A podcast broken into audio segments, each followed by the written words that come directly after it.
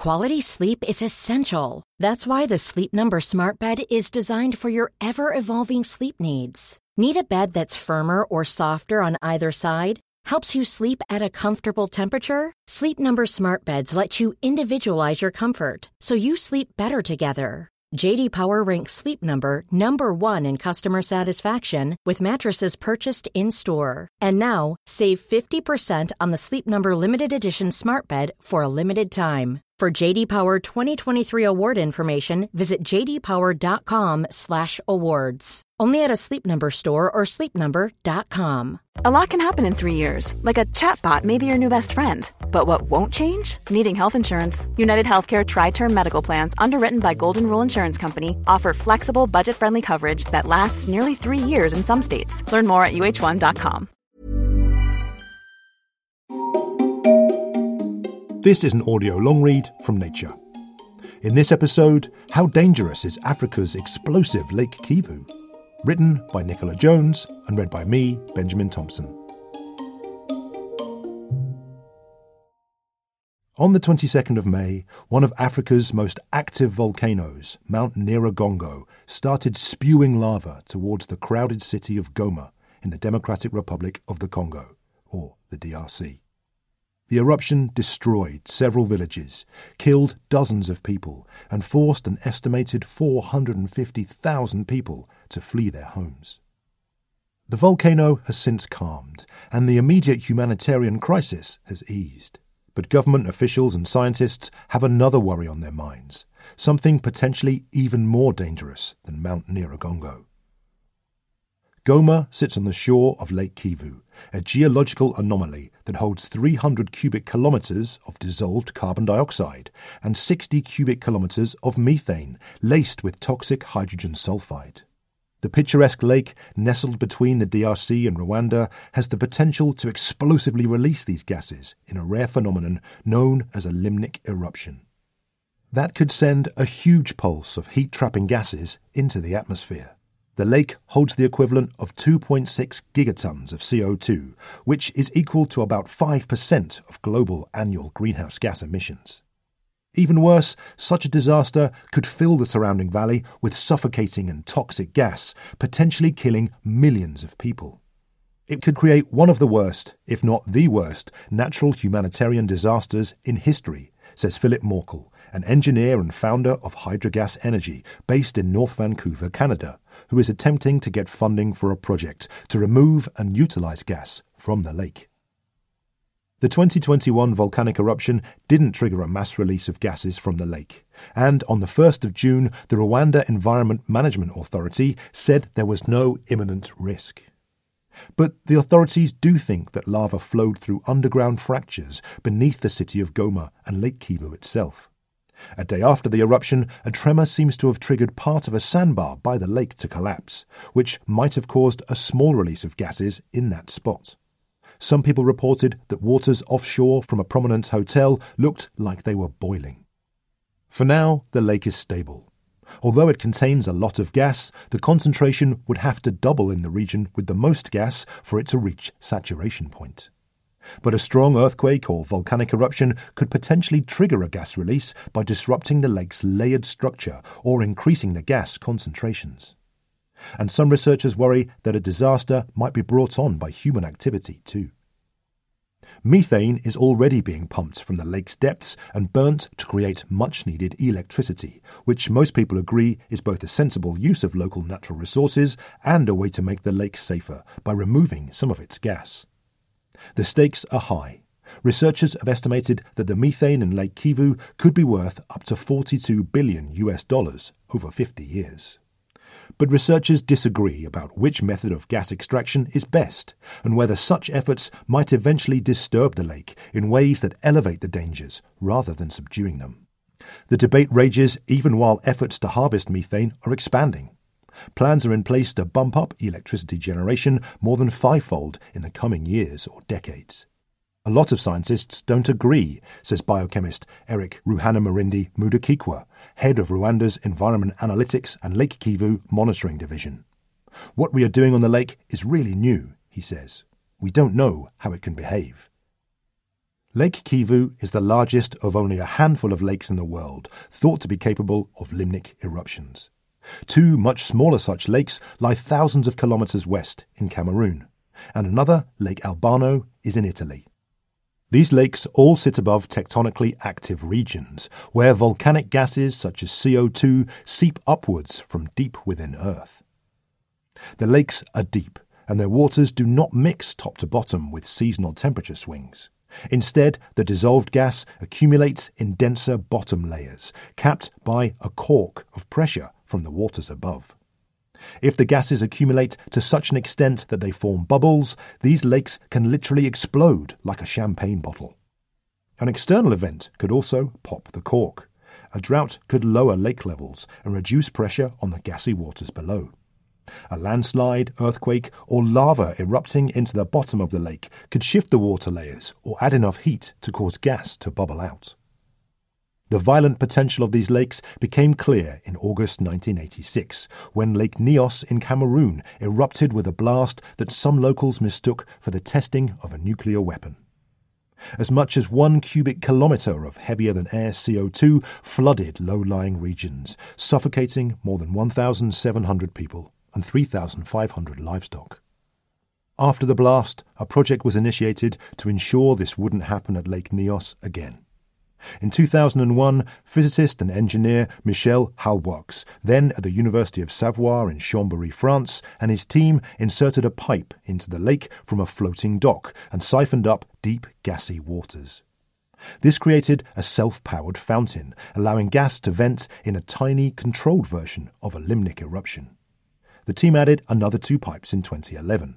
By 2019, Halbwachs and his team considered Lake Nyos, quote, quite totally emptied of hazardous amounts of dissolved carbon dioxide.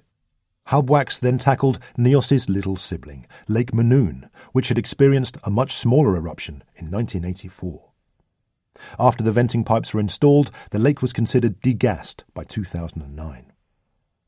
Halbwachs's company, Limnological Engineering, has just secured a $5 million contract to degas CO2 from the Gulf of Kabuno, a small offshoot at the north end of Lake Kivu, which has high concentrations of CO2 at shallow depths. The company has had a pilot project underway since 2017. But the vastly larger Lake Kivu presents a different problem. Lake Kivu is geologically older than Lake Nyos, and the soil surrounding it is richer in organic matter. Unlike at Lake Nyos, this has led to substantial amounts of methane in Lake Kivu, says biogeochemist George Kling at the University of Michigan in Ann Arbor, who studies limnic eruptions. Microorganisms digesting organic matter produce methane, and volcanically produced methane or hydrogen could be seeping directly into the lake from the rocks below. Methane is much less soluble than CO2 and so is much closer to bubbling out. It's the methane that's the problem. It's not like Lake Nyos, says Alfred Johnny Wüest, a lake physicist at the Swiss Federal Institute of Aquatic Science and Technology in Kastanienbaum. Although the lake contains a lot of CO2, it could safely hold much, much more if the methane wasn't adding to the gas pressure. Extract the methane for fuel use, and the CO2 becomes a non issue, scientists say. Despite the threat that Lake Kivu potentially poses, there is considerable disagreement on basics, such as the source of the gases, whether amounts are increasing, and even whether Lake Kivu has erupted before. Robert Hecky, a retired lake ecologist at the University of Minnesota Duluth, who has studied Lake Kivu, says that although there are nine brown layers in the sediments showing mixing events in the past 2,000 years, he has found no evidence of any events in the past 12,000 years, violence enough to be called a limnic eruption. Others interpret the evidence as signifying at least one eruption, 4,000 years ago. Some facts are clear. The lake's surface waters are fresh and filled with fish. Around 260 metres down, there's a dramatic shift to waters that are much warmer and saltier, thanks to hydrothermal springs. These are the deep resource waters, flush with dissolved gas. In 2005, a paper by environmental scientist Martin Schmid from the Swiss Federal Institute of Aquatic Science and Technology and his colleagues, including Halbwachs, compared gas levels in that deep layer with measurements taken in 1975 and suggested that methane concentrations had increased by 15%. If that trend were to continue, the deeper layers would reach saturation by 2090, triggering an eruption. In 2020, however, data in another paper, with Schmid as co author, suggested that gas levels had not increased after all. This reassured many researchers, but the findings remain controversial. For one thing, the gas measurement technique had changed from one dataset to the next. From a methodological standpoint, they are mostly comparing apples to oranges, says Kling, and the errors on such measures can be large, he says. From Kling's perspective, the 2020 paper doesn't prove that there has been no change over time, but rather that a change can't be detected one way or another. That is a very different thing, he says. Whether gas levels have gone up or not, their future is also uncertain, and concentrations could still rise dramatically without warning. The underground plumbing of the volcanic system of the rift that surrounds Lake Kivu is very poorly understood, says Kling. It's quite possible that changes in gas inputs could increase dramatically due to a rise in subterranean volcanic or geologic activity, he says. Those same volcanic eruptions and earthquakes could also theoretically trigger an eruption. You have a gas rich lake sitting next to a volcano. You have a potential for many triggers, says Hecky. The question is how big they would have to be. The lake is exceptionally stable. It would take an enormous amount of energy to overturn it, he says. Dario Tedesco, a volcanologist at the Luigi Vanvitelli University of Campania, Italy, who works in Rwanda, says his data show that the 2021 volcanic eruption didn't release gases from fissures around Goma or the lake. Magma was either not present underground, he says, or its flows were so small or deep that they had no impact. Yet most of the dozen or so scientists contacted by Nature remain concerned about the lake's methane levels, given the area's geological activity. Efficiently extracting 90% of the methane over some 50 years, argues Morkel, could reduce the likelihood of a limnic eruption by 90% in the first 10 years. In the best case, it will never happen, he says. People have been pumping methane from Lake Kivu on a small scale for decades to make use of it for energy. But efforts ramped up seriously when Kivu KivuWatt, run by London based Contour Global, began operation in 2016. The $200 million project is currently providing 26 megawatts of electrical power, and it has a contract to increase that to 100 megawatts. This will add considerably to Rwanda's baseline installed grid capacity of about 200 megawatts. For now, KivuWatt's withdrawals are minor in terms of the lake's stock. At the current rate of extraction, the company will remove less than 5% of the methane in the lake in 25 years. For sure, this speed cannot be considered sufficient to really decrease the risk of limnic eruption, says Francois Darchambeau, a limnologist at KivuWatt. So we need to expand to more capacity, he says. But expansion plans are on hold until electricity demand catches up with supply, the company says. KivuWatt is also considering options for removing CO2 from the lake and selling it as a commercial product. Meanwhile, Rwandan company Shema Power Lake Kivu has bought a tiny pilot plant, KP1, that started pulling methane from the lake in 2006. The firm is currently constructing a facility planned to deliver 56 megawatts. The company's website says it expects to have construction finished in early 2022, but Shema Power's project director, Tony de Delamotte, declined to answer Nature's questions about the plant's schedule or details of its operation. The general principle of all such projects is to pull up deep water so the methane bubbles out and can be purified and pumped to a power plant. The degassed water is then returned to the lake. Questions surround how best to do this. Plans vary depending on the company and the proposal. The degassed water still contains high levels of nutrients and toxic hydrogen sulfide, so returning it too near the surface could kill fish and lead to harmful algal blooms, say some researchers. It is also salty and laden with CO2, making it relatively dense. So, if released into the lake at too shallow a depth, the degassed water would sink, potentially disturbing the main density gradient, 260 metres deep, that keeps the gassy waters of the resource zone trapped below. It wouldn't necessarily blow up, but it would be more prone to blow up, says Morkel. Pushing the main gradient upwards could also be problematic because it would reduce the pressure on the gassy waters. and diluting the resource layer with degassed water might lower gas concentrations enough that commercial extraction would no longer be possible. If that happened, it would leave a lot of dangerous gas in the lake with no good way to remove it other than venting it to the surface, an approach that could both release potent greenhouse gases and contaminate surface waters. In 2009, an international group of researchers, including Morkel, Wüest, and Schmid, published Management Prescriptions, or MPs, outlining best practices for extracting the lake's methane. The majority of the experts favoured a strategy called the density zone preservation method, which involves controlling the density of degassed waters by managing the amount of CO2 they contain, so they can be carefully returned to the lake without causing mixing. This is technically difficult to do, but would largely maintain the current structure of the lake. Kivu Watt opted for an alternative strategy in which degas waters are released just above the main gradient. This is simpler to accomplish and should avoid diluting the resource layer, but is expected to alter the structure of the lake. Darchambeau says Kivu monitors the surface waters daily and does weekly profiling to get a robust dataset regarding the lake's stability. He says that after five years of operation, the firm did start to see, as expected, a weakening of lake stability, but not by much. If we pursue the gas extraction as we do, during 50 years we will reduce the lake stability by 1%, he says.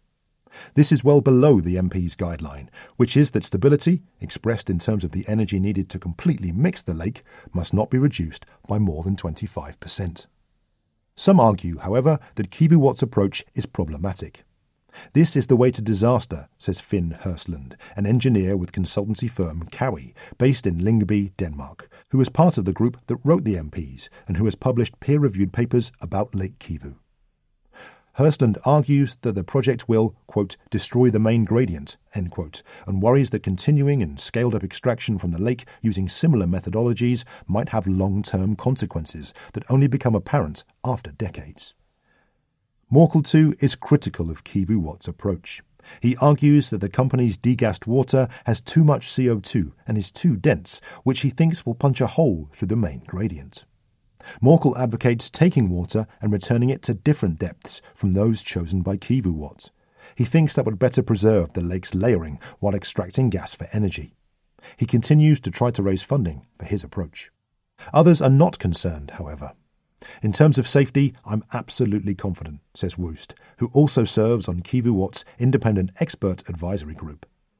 I have a really positive view on the whole thing, says Bertram Boehrer, a physicist at the Helmholtz Center for Environmental Research in Magdeburg, Germany, who has worked on the lake. If something goes in an unexpected way, there's enough time to act, Boehrer says. Perhaps the only way to resolve debate about how these operations might affect the lake is to track whether and how the density layers are changing. Rwanda's Lake Monitoring Division surveys the depths and inspects the gas extraction companies, and Mudakikwa says its weekly profiling shows the lake remains stable for now. The main gradient is not changing, he says. If there is a lake instability, we will be the first ones to be concerned. Kivu says it is required to and does comply with the guidelines set out by the Monitoring Division, and that the company's independent expert advisory group, including Hecky and Wüest, has access to its data and reviews its annual report to the government of Rwanda. We are very open to science, Darchambeau says, although some information, such as the design of Kivu bespoke gas concentration sensors, remains proprietary. Everyone wants the data from Kivu says Prisham Nundar, director of Kivu I cannot give a competitor things, he says. But what we are supposed to give to the monitoring division, contractually and based on our obligation, we are doing.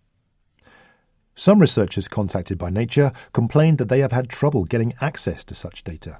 In our MP guidelines, we stated very clearly that this data has to be public, says Wüest.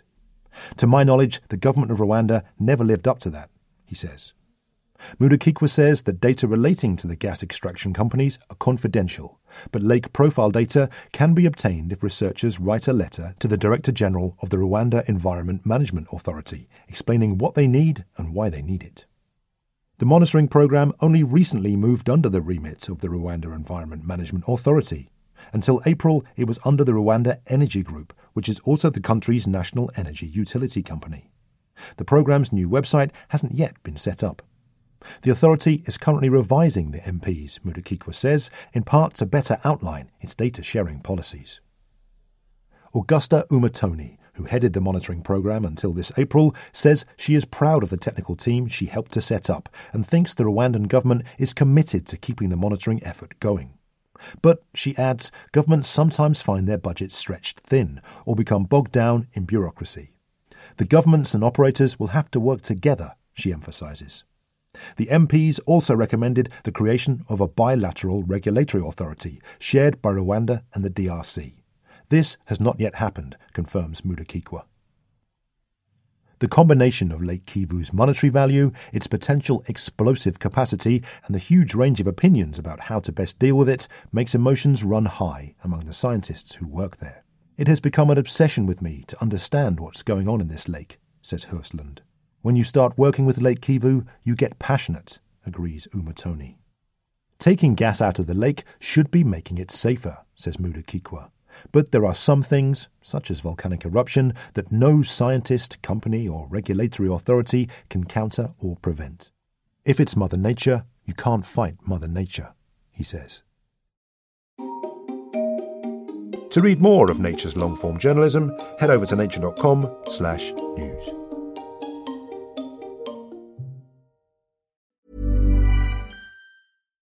When you make decisions for your company, you look for the no-brainers. And if you have a lot of mailing to do, stamps.com is the ultimate no-brainer. It streamlines your processes to make your business more efficient, which makes you less busy. Mail checks, invoices, legal documents, and everything you need to keep your business running with stamps.com.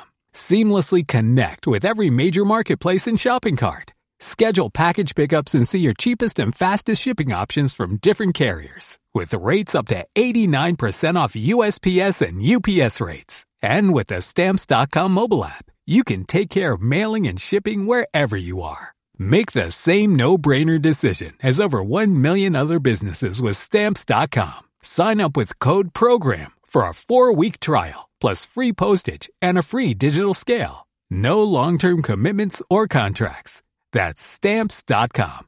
Code program. When you need mealtime inspiration, it's worth shopping Kroger, where you'll find over 30,000 mouthwatering choices that excite your inner foodie. And no matter what tasty choice you make, you'll enjoy our everyday low prices, plus extra ways to save, like digital coupons worth over $600 each week. You can also save up to $1 off per gallon at the pump with fuel points. More savings and more inspiring flavors make shopping Kroger worth it every time. Kroger, fresh for everyone. Fuel restrictions apply.